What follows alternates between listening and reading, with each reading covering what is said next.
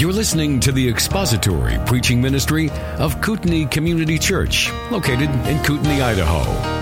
We pray that Christ is exalted and your spirit is blessed by the teaching of God's Word. For more information about Kootenai Church, please visit us online at kootenai church dot org.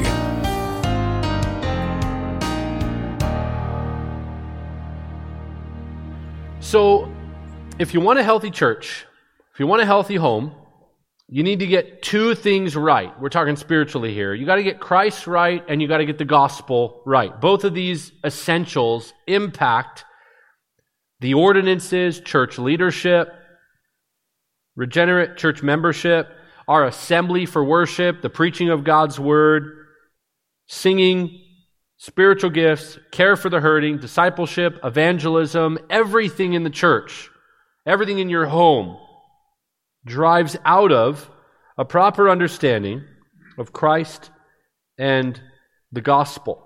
The purpose of the church, especially, which is to glorify Christ, ultimately is impacted by your view of Christ and the gospel. But Satan does not want this. He doesn't at all take a vacation from assaulting the church's purpose. He works hard to destroy the person of Christ and the message of the gospel. He knows that the best way to bring the house down, if you will, is to undercut the legs of the church by attacking the head of it. And so he does that relentlessly. Satan's not neutral. He aims to wreak havoc in the church and on the church because ultimately he hates the church because the church is purpose. I love what Martin Luther once said, where God builds a church, the devil builds a chapel next door. The primary means for the assault on the church is leadership. And so if you're going to be a church standing firm, and if we're going to attend the right churches and be the right church leaders, with all of the uh, heresy and blasphemy and undermining theology that we've, we've walked through, then we need to ensure that our leadership and our view of these things is biblical.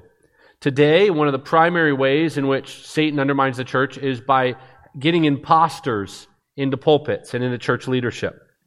There are uh, what Jude describes as wild waves of the sea and clouds without water, professing to be wise. They're proving to be fools. And yet many professing Christians are blind to the fact that our greatest threat in the church is not from the outside. As crazy as the world is, as dark as things can be, the greatest threat to the church is on the inside. And we are in le- need of leadership reformation at all times. In Acts chapter twenty, where we started, Paul has called the elders from Ephesus down to meet him at Miletus for final instructions. He predicts the days that are ahead so that there'd be no confusion on their part. And he's explained to them that savage wolves will come and men will rise up and they'll be coming from within and they'll speak perverse things to draw away the disciples after them. Basically, an assault on the gospel and on the church is coming and the church needs to be aware and warned in a, in a similar way. way that Paul has warned other churches. He tells Corinth in Second Corinthians eleven, thirteen to fifteen, for such men are false apostles. He's talking about these men that are undermining the church and undermining Paul's reputation and attacking the church there. Deceitful workers. He says they're disguising themselves as apostles of Christ. And he says, no wonder, for even Satan disguises himself as an angel of light. Therefore, it's not surprising if his servants also disguise themselves as servants of righteousness, whose end will be according to their deeds. J C Ryle writes this, inside the church, Satan is ever laboring to sow heresies, to propagate errors, to foster departures from faith. If he cannot prevent the waters from flowing from the fountain of life, he tries hard to poison them. If he cannot destroy the medicine of the gospel, he tries to adulterate and corrupt it. No wonder he is called Apollyon, the destroyer. It's so true. This is what Satan does. So if you're going to be a church standing firm, you need to be wise to his strategies. There's two particular headings, if you want to write these down in this session. We're going to look at their reckless doctrines, and then we're going to look at your relentless devotion. So we'll look briefly at kind of those guys, the bad guys out there, and we've spent a good deal of time dealing with that, so I won't spend as much time. And then we'll look at your relentless devotion, what you and I should be doing and looking for, like those in Ephesus and in Corinth. And throughout history, we're facing an onslaught of deception. And basically, you need to know at least some of what is being taught and propagate the truth. Uh, interestingly enough, I was in India the last time I canceled on this conference. I was supposed to come uh, a number of years ago, and I needed to go on a trip to, to India. I say I needed to because I hadn't been back yet since being there on a heretical ministry trip years prior, and I wanted to go. I had the opportunity to go and minister and preach a number of times. And I had a meeting with a group of pastors, and they were Baptist, Lutheran, non-denominational. There was even Pentecostal preachers there. And nearly all of them were preaching prosperity theology. It was fascinating to me. I had shared my heart with them and asked them some questions. And one of them in particular, who was not a Pentecostal prosperity preacher, he was a conservative young brother, he said, if I didn't preach the prosperity gospel here, people would leave my church. I have to preach it. It's the only thing that works. So I have to mix it in a little bit with preaching the truth. Our brother Conrad Mbiwe has been clear for decades on Africa's battle against prosperity theology. We're no better here in America. In Latin America, I spoke with a brother not long ago. He said that we're really the number one hub for the prosperity gospel around the world. A lot of people make a big deal about Africa, but here in Latin America, prosperity gospel is king, he said. What you have is reckless doctrine being propagated all over the world. I'll offer you some quotes that I haven't been able to in other sessions, but uh, Paula White, in her book, Living the Abundant Life, wrote about what God told her while sitting in her luxurious backyard. He said to her, and I quote from her, "Paula, it has nothing to do with what you deserve, because it's not of your works." Okay. It sounds almost like the real gospel. "It is because of the provision included in the blood covenant that you can sit here today." Oh, got it. She was sitting in her luxurious backyard, at look, looking at all her wealth, and she's wondering just, wow, God. And it's explained to her from God himself that it's because of the covenant. Well, if the covenant gets me an infinity pool and Bentleys and million plus dollar penthouses in New York, then, you know, sign you up, most people would think. But she would say the abundant life and the covenant guarantees you wealth. It's a mockery. At one point, my uncle on T B N said, and I quote, "Make a pledge, make a gift, because that's the only way you're going to get a miracle. Miracles happen when you do something. As you give, the miracle will happen. All right, so get to the phones and get busy." End quote. This is what people are listening to around the world. Joel Osteen says, "Our words have creative power. And so you just speak into existence whatever you want." I remember growing up, I used to put this into practice all the time. At one point, I wanted so badly uh, Ferrari. And no joke, one day we got one. We had a Ferrari F four thirty. And it was used as this symbol that God had provided. In fact, uh, the story of the F four thirty Ferrari, and it was red, was so infamous that I, at Shepherd's Conference this year, uh, ran into a dear, dear brother who works for Living Waters now with Ray Comfort. And I looked at him and said, "What are you doing here?" And he's like, "Me? What are you doing here?" That is the second time that's happened at a Shepherd's Conference. I ran into another brother from my past a few years prior, and he looked at me, and before I could even ask him what he's doing here, he said, "What happened? You know where you are?" He's one of my baseball teammates. And the hilarious thing about the brother from Living Waters is he said, "Do you remember the last time I saw you?" I said, "No." He said, "We were racing." I said, "What? Doing what? We were racing." And he said, "You remember my," he had a B M W, like M three or M five. And he said, "You had the Ferrari." And I'm like, "Wow, you know this. You, yes.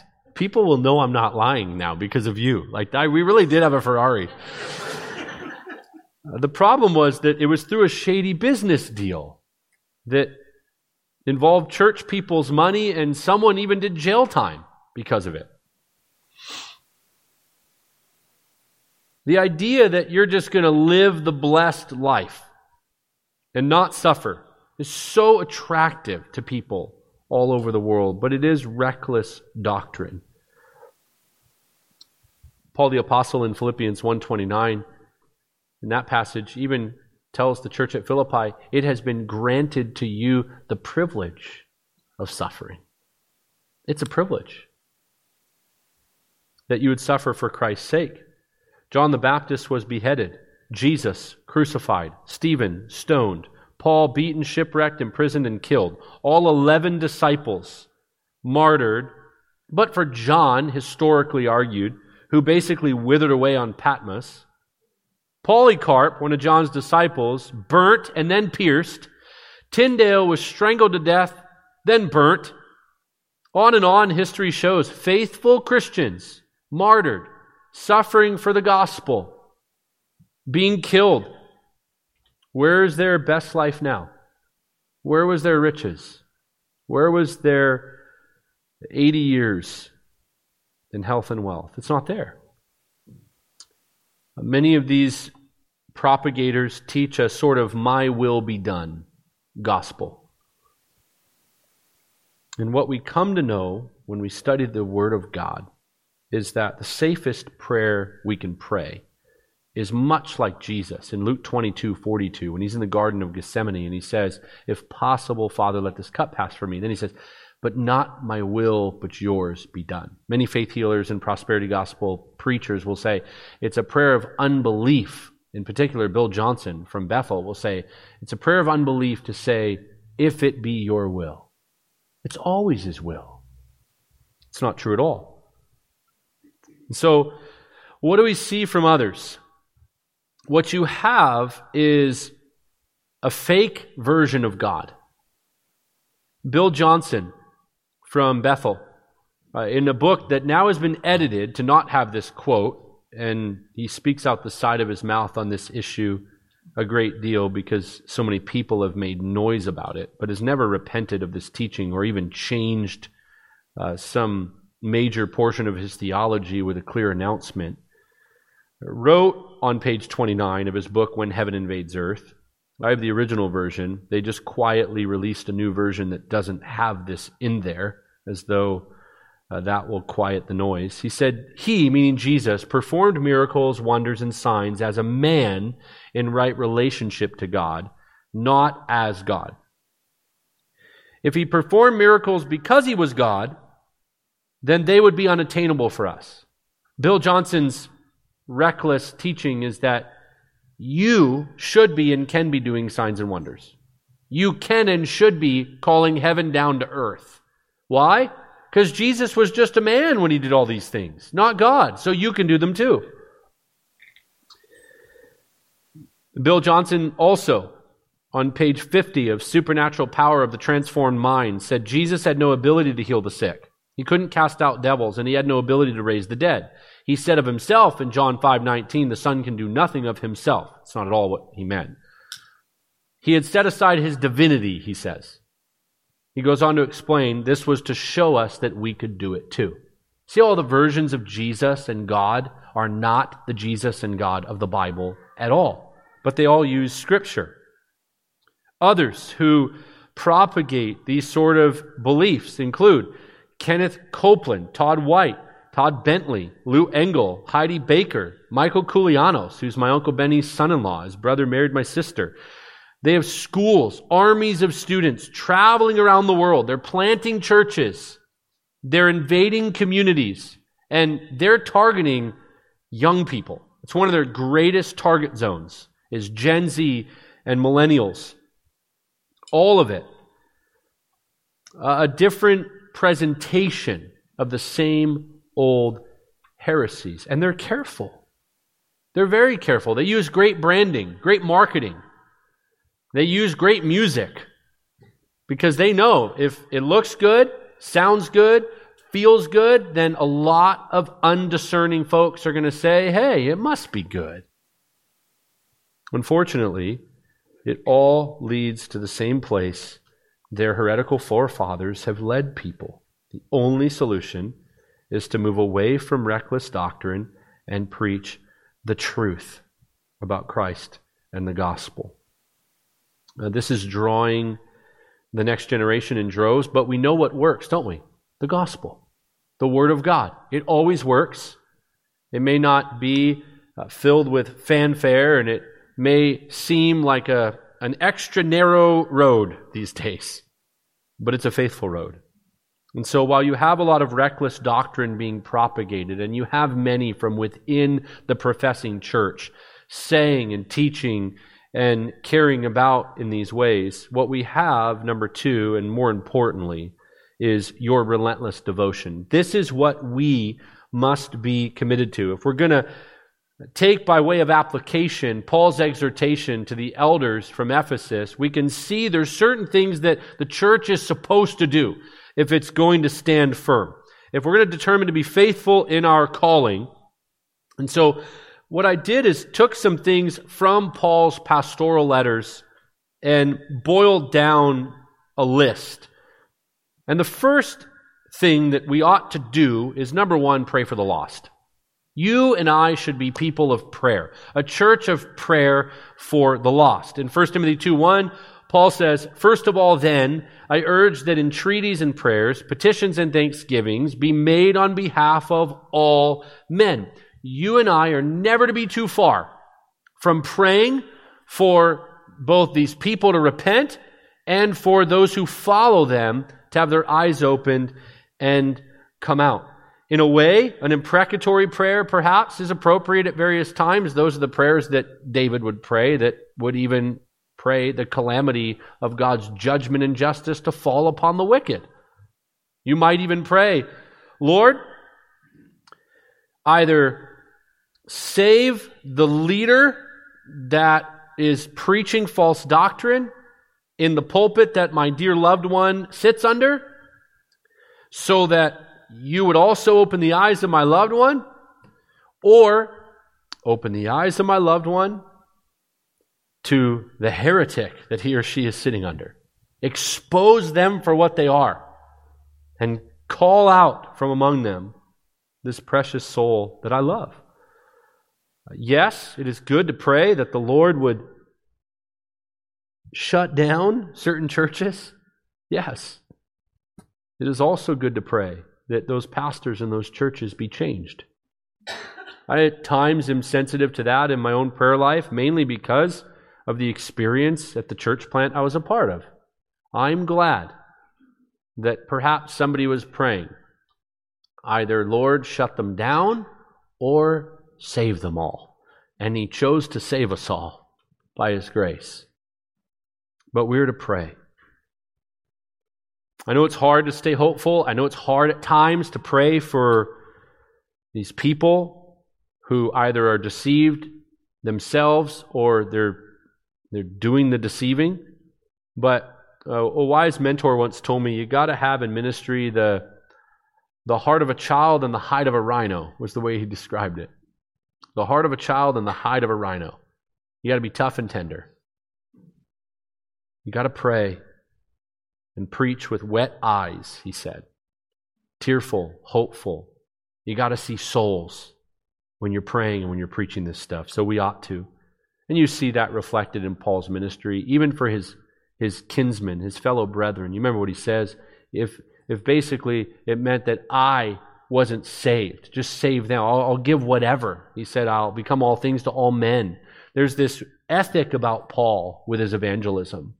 And he's praying constantly. So should we. Number two, you protect the standard for elders. So these are all P's, by the way. They're alliterated. Pray for the lost. Number two, protect the standard for elders.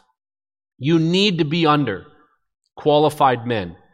First Timothy three, one through seven, when Paul is establishing order for the church. And the background, by the way, to First Timothy is Ephesus. So contextually, I want to make sure that's clear. We have the elders that he addresses in Acts twenty. Then you have Timothy stationed to do work there.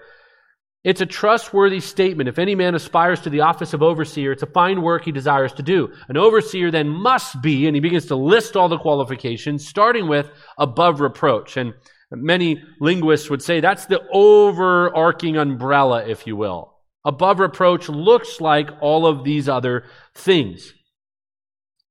The first one being the husband of one wife. Now, I don't even need to go further because false teachers barely make it past number one. And if they do, they're quickly nullified by number two. Their filthy lives, their licentiousness behind the scenes, their practices of adultery and theft and homosexuality. In fact, my first trip ever doing any type of ministry was with Justin. I was invited to go and speak and record some videos with him in Tennessee. And I was picked up by a gentleman and was told, this gentleman's going to pick you up. He wants to talk to you. I said, okay. And I said yes to everything back then. I was just happy to be saved. Like, great. Uh, pick me up, whatever. Don't know the guy. And he proceeds to tell me that he was saved out of this church, in which to make it up the rungs of leadership, he had to share his wife and sleep with men. True story. And I got to the recording and I told Justin, he said, brother, I know. That's why I had him pick you up. I'm telling you, this stuff is crazy. I'm like, I know. But by the grace of God, he's saving people. And like, what in the world? You don't have a lot of what goes on today if you protect the standard for elders. Leadership is, I'm going to say it hyperbolically, but you get it. It's everything. Meaning, the church rises and falls on leadership. You say, wow, it just really puts a lot of stock. Doesn't that sort of put leaders on a pedestal? Isn't that unhealthy? No, no, that's not what I'm saying. Rises and falls not on the personality, not on their great ingenuity and their growth strategies and how cool they are. No, rises and falls on leadership because Satan operates that way. Like a Trojan horse, he would rather infiltrate the leadership than anything else, because leadership is influence. So the church has to protect that. At our church, we would say the men sitting in the room. We think of that in the terms of deacon meetings or elder meetings. It's a very weighty thing. It's important. Now, if you go here, you're blessed. You know that. If you're elsewhere, Uh, you may be at a great church, but maybe you're not sure. I think a lot of American Christians should do a double take. Not causing grief and chaos for good, faithful leaders. How do I know you're qualified? You know, every every week. But yes, you should look under the hood, at the very least. Because if you protect the standard for elders, you've got a fighting chance. Number three, pay attention to sound doctrine. What does Paul say to Timothy in First Timothy four sixteen? Pay close attention to yourself and to your teaching. Persevere in these things. Word means to take pains. Agonize over it. That's the work of ministry. For as you do, what's the benefit? He says it will ensure salvation both for yourself and those who hear you. You got to pay attention to sound doctrine in a church. A lot of people like programs, they like fellowship. I'm all for it. It is, it is what we're going to do at lunch is worship. It's koinonia. It's fellowship. We ought to. Certainly. Serving, helping, outreach, community, the people running the sound right now. Praise God. There's a lot of different programmatic elements to the church, but what should undergird what the church does and why it's gathered is to preach the word, to receive sound doctrine, and that all our worship would be guided by sound doctrine. You have the, the church for the unchurched today. You have the L G B T Q inclusive church now. You've got a lot of this stuff that has nothing to do with sound doctrine. But the church is cool, or I like the music, or what other reason? My kids like the youth group. It's really fun. Church can be fun. You you can like the music, that's okay. And, and you can enjoy going somewhere that is a, a happy place. But in the end, sound doctrine is what you need. That guards your life and it guards your soul. If you are not in a church that is preaching sound doctrine, if the driving engine of where you are being cared for spiritually is not a doctrine-driven church, you are not going to be spiritually strong, you're not going to be spiritually healthy, and it, you're not built to last in your Christian walk by way of your health. People say, ah, doctrine's so divisive. Just love people. We're a loving church. We just love, we're the love people church. You love people best by giving them what they need. They need sound doctrine. Number four, provide care for the hurting. Provide care for the hurting. In contrast to false teachers who prey upon the weak and they exploit people, Paul actually exhorts Timothy to care for the hurting. In First Timothy five, one through sixteen, there's this whole section on orphans, widows who are poor, and they're qualified. They're without protection, these people in need of care, and faithful shepherds. Actually, false teachers, at one point, Paul says they prey on weak women.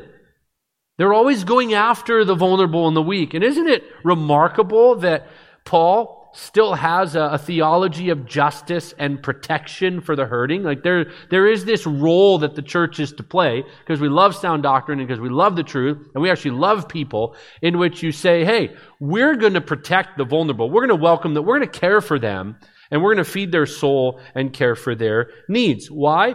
That is the exact opposite of what false teachers do, who, while they appear so loving, like a mother hen just gathering everyone in, it's all for the purpose of exploiting people who are desperate and who are needy. I remember at one point in my young childhood, there was a, a woman named Marina, and she was the first person to ever give a million dollars to our ministry. It's a remarkable donation. And she was worked over for some time, and she was a widow, and her husband had a fortune. And I remember the goal was to get her to give a massive portion of that fortune to our ministry. And that goal was accomplished. And the effort lasted for what I remember to be hours as I sat there as a child in her home while our church leaders worked every angle. I don't remember her being around our ministry long. Don't remember her being around the church long after. But we got what we needed out of her, out of this widow. And there's so many others who, as I mentioned in the testimony portion and in the Q and A, had come to us for prayer for their children, for a sick loved one. And instead of simply ministering, as Paul says, I have coveted no one's silver or gold. I've I've sought to only give, not take. I didn't want anything from you. I just wanted something for you. When we just minister to people and we want to love on them if you will. And we do that by caring for their needs and proclaiming to them the truth. Then we would even say, I, I don't want anything from you. I, I want something for you. I want you to thrive in your walk with the Lord. I want you to see what the church is really like. I want you to hear and experience the glory of the gospel and the truth. You know that God has that for you. He has that for His church, that you can experience that because of His goodness and His word. When we operate that way, people now begin to see the exact opposite of what so many of these abusive leaders propagate. Number five, put an emphasis on the eternal. You know, it, it's good for a leader to be free from the love of money, because then he can be without hypocrisy when he preaches to the rich. Paul tells Timothy, instruct the rich to be rich in good works, not to be conceited or fix their hope on the uncertainty of riches, but on God, who richly supplies us with all things to enjoy. In verse eighteen of First Timothy six, instruct them to do good, to be rich in good works, to be generous, ready to share. Why? Storing up for themselves the treasure of a good foundation for the future, so they may take hold of that which is life indeed. Such a great phrase. I'm glad it's in the Bible, because wealthy people will think that life indeed is their stuff. And even Christians who are wealthy can get into a mindset of, of bigger barns. Like, I've I've built it all. I've got my hedge of protection around me. And it's good to be prudent. It's good to plan. All of that is right and good. It's biblical. But our relentless devotion is to put an emphasis on that which is eternal. There is no U-Haul behind the hearse. You're not taking anything with you. You are blessed to be a blessing to gospel work, to the local church, to the advancement of Christ's mission and purpose. False teachers love themselves. They love their wealth. They love their stuff. They build their ministries to feed their ego and feed their materialistic greed. And faithful shepherds model what it looks like to have eternal perspective. And faithful churches, what it looks like to have eternal perspective. Perspective. So if you want to be faithful and a church that stands firm, then by all means, have a congregation that works hard, that is wise with money. Have a church that is stable in these things as God provides, and then leverage it all for what God would have the church do and what God would have the church be about. There is a freedom that comes when we're free from the love of money, because we can simply preach the truth, and without apology, without tiptoeing around and being fearful of what wealthy people might say, you can look a rich person in the eye who's a Christian and say, so how are you using all of your wealth to advance the mission of the gospel? Because you are taking none of it with you, and of all people on the earth, you as one of His saints, you know that. So what are you doing to advance the gospel? I remember meeting with a A very generous person one time. And because I came out of what I came out of, at times I, I'm not a good fundraiser. I, I just ask people questions. And I remember asking this gentleman, you're very wealthy. He said, okay. And I said, what do you do with all that Jesus said about how hard it is for rich people to get into heaven? He said, wow, you, you just kind of, that's a very blunt question. I said, yes, it is. You know, um, I've sat on private planes like you, driven cars like you have, so I'm not down on wealth and enjoy your stuff, but what do you do? Because you love the Lord. And I remember saying, I, I assess my heart every day. I have to keep assessing what I'm putting my trust in and where we're putting our treasure. It's a daily struggle. And I remember them saying, When, it, when it's attached to your spiritual gift, the gift of generosity, it's, it's what you love to do and what you want to do, but you also have to be so careful because the heart is so deceitful, and riches, they just pull at you. And I remember thinking, What a great example that is of how the Christian can have much, but, you know, like I think I heard Lawson, Steve Lawson say this once, there's nothing wrong with having stuff. The problem is when the stuff has you. Put an emphasis on the eternal. Number six, prepare to suffer for the gospel. You've got to accept. Suffering is inevitable. It's even useful. When suffering comes, we don't say, God, why are you doing this to me? We would rather say of suffering, I knew you were coming. I've been waiting for you. I'm ready for you. I've been preparing for you for a long time. They say in life, expectation breeds frustration, right? When you think everything's going to go smooth, you're going to get to work on time, then there's traffic. Now this morning I'm driving in, I took Kootenai Road because I wanted to see some more sights. I saw turkeys. I saw a deer. I was loving it. But then I realized that there is a very long train. And I don't know if anyone else was stuck at a train this morning, but I was stuck at the train. And I was going to be late.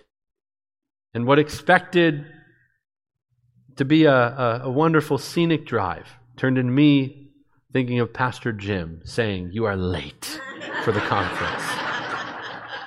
It gets more serious, though, and more weighty, though, when you think life's going to be great. Everything's going to be awesome. I followed Jesus. It's all going to be perfect now. No.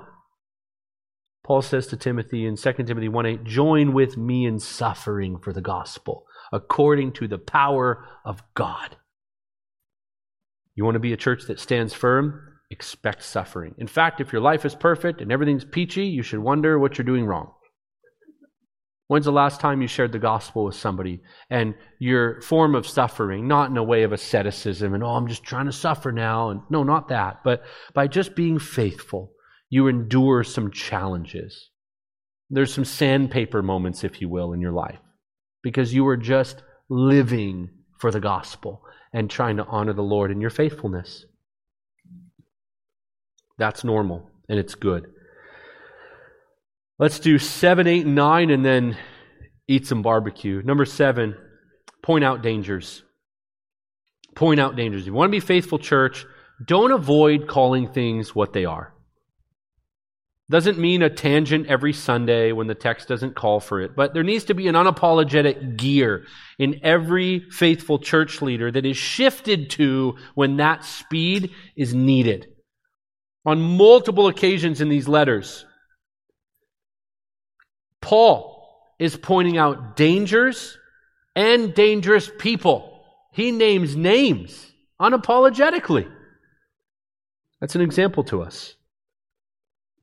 And then it all culminates with Second Timothy four two, where Paul says, reprove, rebuke, and exhort with patience and instruction. There's a corrective nature to ministry. If you're in a church that doesn't make you uncomfortable regularly, with hard truth, you have a problem.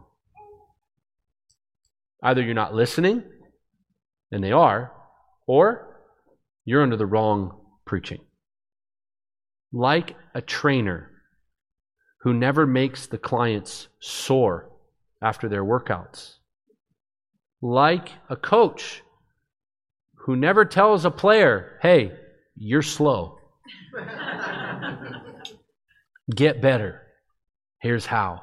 Let's train. You would fire a gym trainer that came to the gym and said, hey, we're going to eat some snacks today. Have some fun. You know, you're fine. You look great. You look great. You're doing well. I put on twelve pounds from eating nachos. Ah, it's okay. You're loved.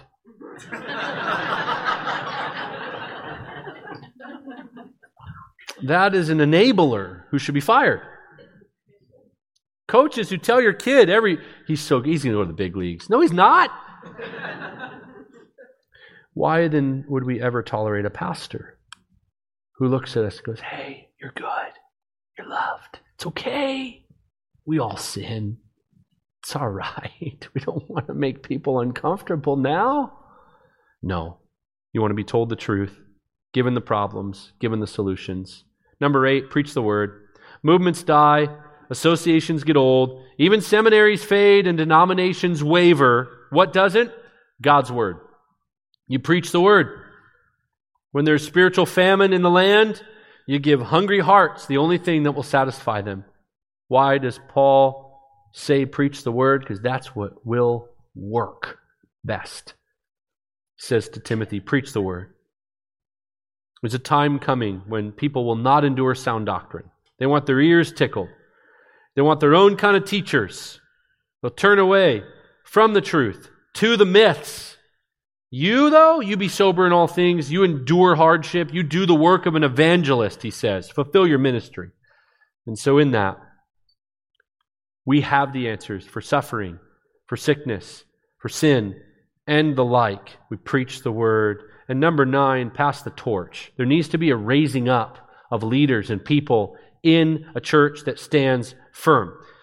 You listen to the language and phrases that Paul uses in his pastoral letters. To Timothy, my true child in the faith. Who are you raising up? Entrust these truths to faithful men who in turn will teach others. Second Timothy two two. Who is being taught and then trusted. There's a clear effort in Paul's ministry to raise up the next generation of leaders. Go to Second Timothy chapter four, and I'm going to read to you something and we'll close in prayer. This will speak for itself by way of illustration. Go to Second Timothy chapter four, after the preach the word exhortation and all the imperatives. Just look at verse nine with me.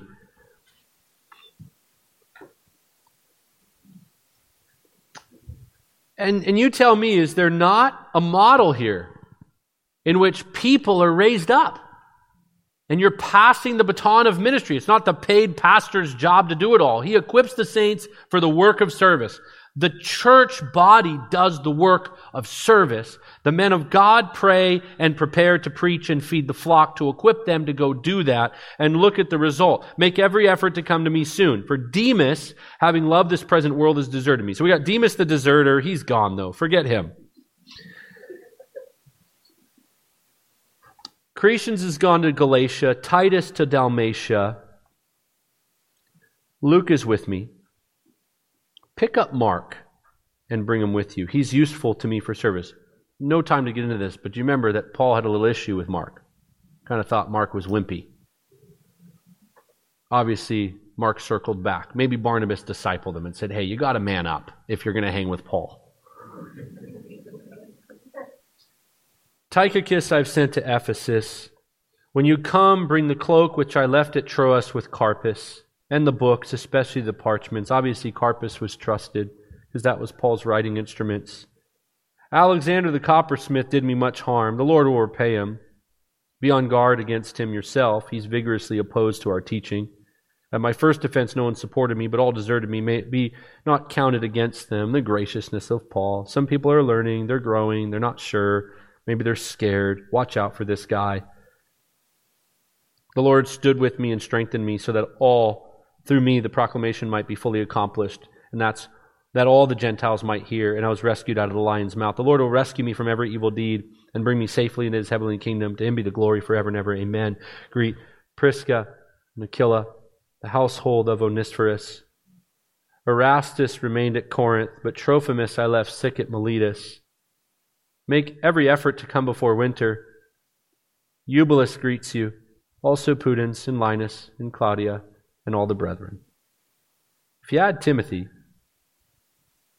you got conservatively about sixteen folks just listed there. But if you go to Romans sixteen on your own time, you'll find a bunch of more names. What does a faithful church do? Raises people up who are doing the work of ministry, and the church is then protected, secure, and thrives because it's believed that we are all in the ministry together.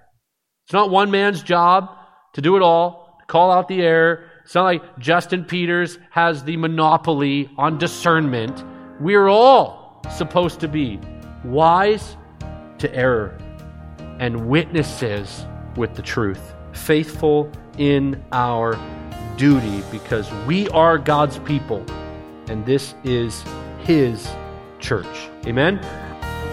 Thank you for listening to the latest podcast from Kootenai Church.